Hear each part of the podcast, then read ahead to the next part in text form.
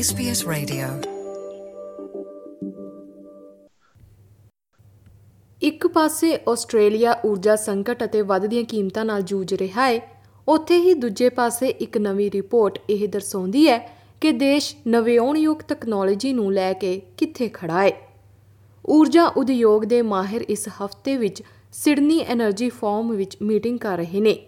ਤਾਂ ਜੋ ਇਸ ਬਾਰੇ ਗੱਲ ਕੀਤੀ ਜਾ ਸਕੇ ਕਿ ਕਿਵੇਂ ਨਵਿਆਉਣਯੋਗਾਂ ਨੂੰ ਨੈਟ ਜ਼ੀਰੋ ਦੇ ਮਾਰਗ ਉੱਤੇ ਵਰਤਿਆ ਜਾ ਸਕੇ। ਪੇਸ਼ ਹੈ ਜਸਦੀਪ ਕੌਰ ਗਿੱਲ ਦੀ ਜ਼ੁਬਾਨੀ, ਇਹ ਖਾਸ report.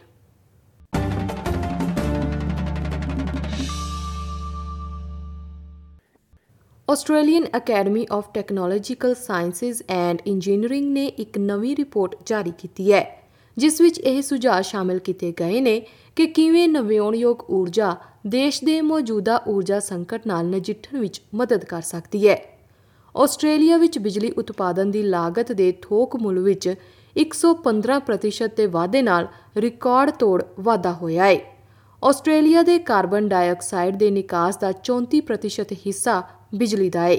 ਇਸ ਲਈ ਜੇ ਦੇਸ਼ ਨੇ 2050 ਤੱਕ ਸ਼ੁੱਧ ਜ਼ੀਰੋ ਨਿਕਾਸ ਪ੍ਰਾਪਤ ਕਰਨਾ ਹੈ ਤਾਂ ਇਸ ਖੇਤਰ ਨੂੰ ਡੀਕਾਰਬੋਨਾਈਜ਼ ਕਰਨਾ ਜ਼ਰੂਰੀ ਹੈ। ਪੇਪਰ ਦਰਸਾਉਂਦਾ ਹੈ ਕਿ ਆਸਟ੍ਰੇਲੀਆ ਨੂੰ 2050 ਤੱਕ ਨੈੱਟ ਜ਼ੀਰੋ ਨਿਕਾਸਾਂ ਦੀ ਪੂਰਤੀ ਕਰਨ ਲਈ ਘੱਟ ਨਿਕਾਸ ਵਾਲੀਆਂ ਟੈਕਨੋਲੋਜੀਆਂ ਦੇ ਇੱਕ ਪੋਰਟਫੋਲੀਓ ਦੀ ਲੋੜ ਪਵੇਗੀ।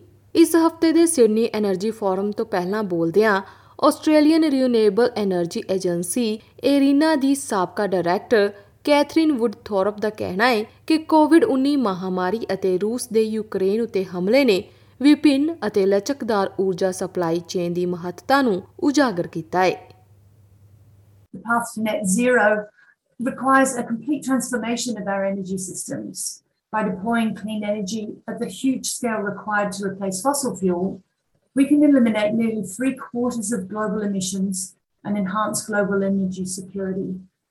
In Australia, it will also lead to cheaper and more reliable supply and pricing for onshore manufacturers, as well as a potentially exportable resource.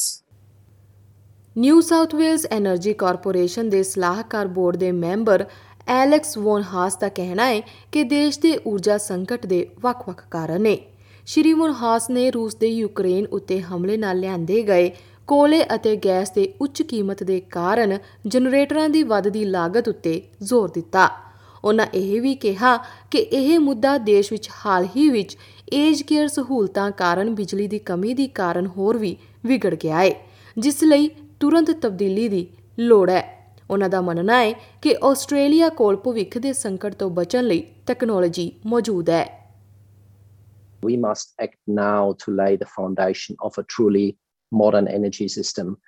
That requires investment in a whole mix of different technologies. We need solar power, we need wind power, we need pumped hydro, we need batteries, we need hydrogen ready gas generators, and we need the investment of consumers in a well coordinated fashion to build the energy system of the future that Australia really deserves.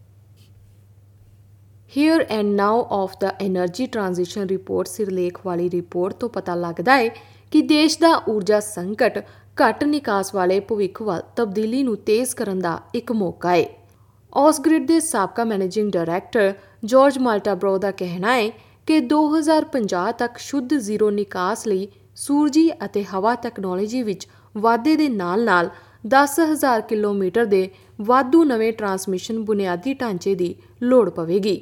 Shri Malta ਬਰੋ ਦਾ ਕਹਿਣਾ ਹੈ ਕਿ ਇਸ ਨਿਵੇਸ਼ ਨੂੰ ਪ੍ਰਾਪਤ ਕਰਨ ਲਈ ਈਂਧਨ ਦੀ ਉਪਲਬਧਤਾ ਅਤੇ ਲਾਗਤ ਵੱਲ ਧਿਆਨ ਦੇਣ ਦੀ ਲੋੜ ਹੈ ਅਤੇ ਜਲਵਾਯੂ ਨੀਤੀ ਨੂੰ ਸਪਸ਼ਟ ਤੌਰ ਉਤੇ ਊਰਜਾ ਨੀਤੀ ਨਾਲ ਜੋੜਿਆ ਜਾਣਾ ਚਾਹੀਦਾ ਹੈ। ਉਹਨਾਂ ਦਾ ਕਹਿਣਾ ਹੈ ਕਿ ਦੇਸ਼ ਨੂੰ ਆਵਾਜਾਈ, ਕਾਰਾਂ ਨੂੰ ਪਾਵਰ ਦੇਣ, ਘਰਾਂ ਨੂੰ ਗਰਮ ਕਰਨ ਅਤੇ ਉਦਯੋਗਿਕ ਪ੍ਰਕਿਰਿਆਵਾਂ ਨੂੰ ਬਦਲਣ ਲਈ ਜੈਵਿਕ ਈਂਧਨ ਤੋਂ ਬਿਜਲੀ ਵਿੱਚ ਪੂਰੀ ਤਰ੍ਹਾਂ ਤਬਦੀਲੀ ਦੀ ਜ਼ਰੂਰਤ ਪਵੇਗੀ। The good news, of course, is that we do have now all the technologies available to achieve that end. What we need to manage this transition are the frameworks that will support the right sort of investment. That includes investment in distributed energy resources, small scale solar, batteries, um, large scale solar and wind, and for, of course, firming capacity. And to make the grid manageable, you'll need smart sensors deployed pretty much everywhere, uh, producing a huge um, volume of, of data with smart software to analyse and make use of that data. Australia 2025 ਤੱਕ ਨਵਿਆਉਣਯੋਗ ਊਰਜਾ ਤੋਂ ਆਪਣੀ ਬਿਜਲੀ ਦਾ 50% ਹਿੱਸਾ ਪੈਦਾ ਕਰਨਾ ਚਾਹੁੰਦਾ ਹੈ ਆਸਟ੍ਰੇਲੀਅਨ ਐਨਰਜੀ ਮਾਰਕੀਟ ਆਪਰੇਟਰ ਨੂੰ ਉਮੀਦ ਹੈ ਕਿ ਆਸਟ੍ਰੇਲੀਆ ਦੀਆਂ ਬਿਜਲੀ ਪ੍ਰਣਾਲੀਆਂ ਉਸ ਸਮੇਂ ਤੱਕ 100% ਨਵਿਆਉਣਯੋਗ ਚੀਜ਼ਾਂ ਉੱਤੇ ਕੰਮ ਕਰਨਗੀਆਂ। ਨਵਿਆਉਣਯੋਗ ਊਰਜਾ ਸਰੋਤਾਂ ਵੱਲੋਂ 2030 ਤੱਕ ਦੇਸ਼ ਦੀ ਮੁੱਢਲੀ ਬਿਜਲੀ ਪ੍ਰਣਾਲੀ ਦੇ 69% ਹਿੱਸੇ ਨੂੰ ਬਿਜਲੀ ਦੇਣ ਦਾ ਅਨੁਮਾਨ ਲਗਾਇਆ ਜਾ ਰਿਹਾ ਹੈ। University of New South Wales energy institute ਦੇ ਪ੍ਰੋਫੈਸਰ ਰੇਨਟ ਈਗਨ ਦਾ ਕਹਿਣਾ ਹੈ ਕਿ ਦੇਸ਼ ਨੂੰ ਪਹਿਲਾਂ ਹੀ ਨਵਿਆਉਣਯੋਗ ਸਰੋਤਾਂ ਤੋਂ ਆਪਣੀ ਬਿਜਲੀ ਦਾ 32% ਹਿੱਸਾ ਪ੍ਰਾਪਤ ਹੁੰਦਾ ਹੈ ਅਤੇ ਇਹ ਪ੍ਰਤੀਸ਼ਤ ਪਿਛਲੇ 5 ਸਾਲਾਂ ਵਿੱਚ ਦੁੱਗਣਾ ਹੋ ਗਿਆ ਹੈ We need that to double again. Uh, we can do it in possibly in five years, but at least in 10 years. And that's what we're looking at, at aiming for to try and really increase our renewable energy penetration. I'm optimistic about our, our future and our opportunities. I think we have the technologies now.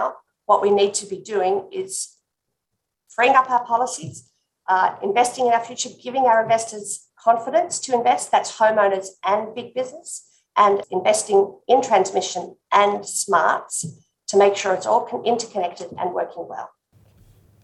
Australian National University ਦੇ battery storage ਅਤੇ grid immigration programme ਦੇ ਮੁਖੀ professor ਲੈਕਲੇਨ ਬਲੈਕਹਾਲ ਦਾ ਕਹਿਣਾ ਹੈ ਕਿ ਮਹੱਤਵਪੂਰਨ ਊਰਜਾ storage ਦਾ ਉਪਯੋਗ ਕਰਕੇ ਨਵਿਆਉਣਯੋਗ ਉਤਪਾਦਨ ਵਿੱਚ ਤਬਦੀਲੀ ਕਰਨੀ ਸੌਖੀ ਹੋ ਜਾਵੇਗੀ one of the key capabilities that um, energy storage um, will provide is the ability to provide system services. So, you know, those are things like frequency control um, and future services like inertia and system strength, which will ensure that we can maintain a stable electricity grid as we move away from, um, from fossil fuel fired generators.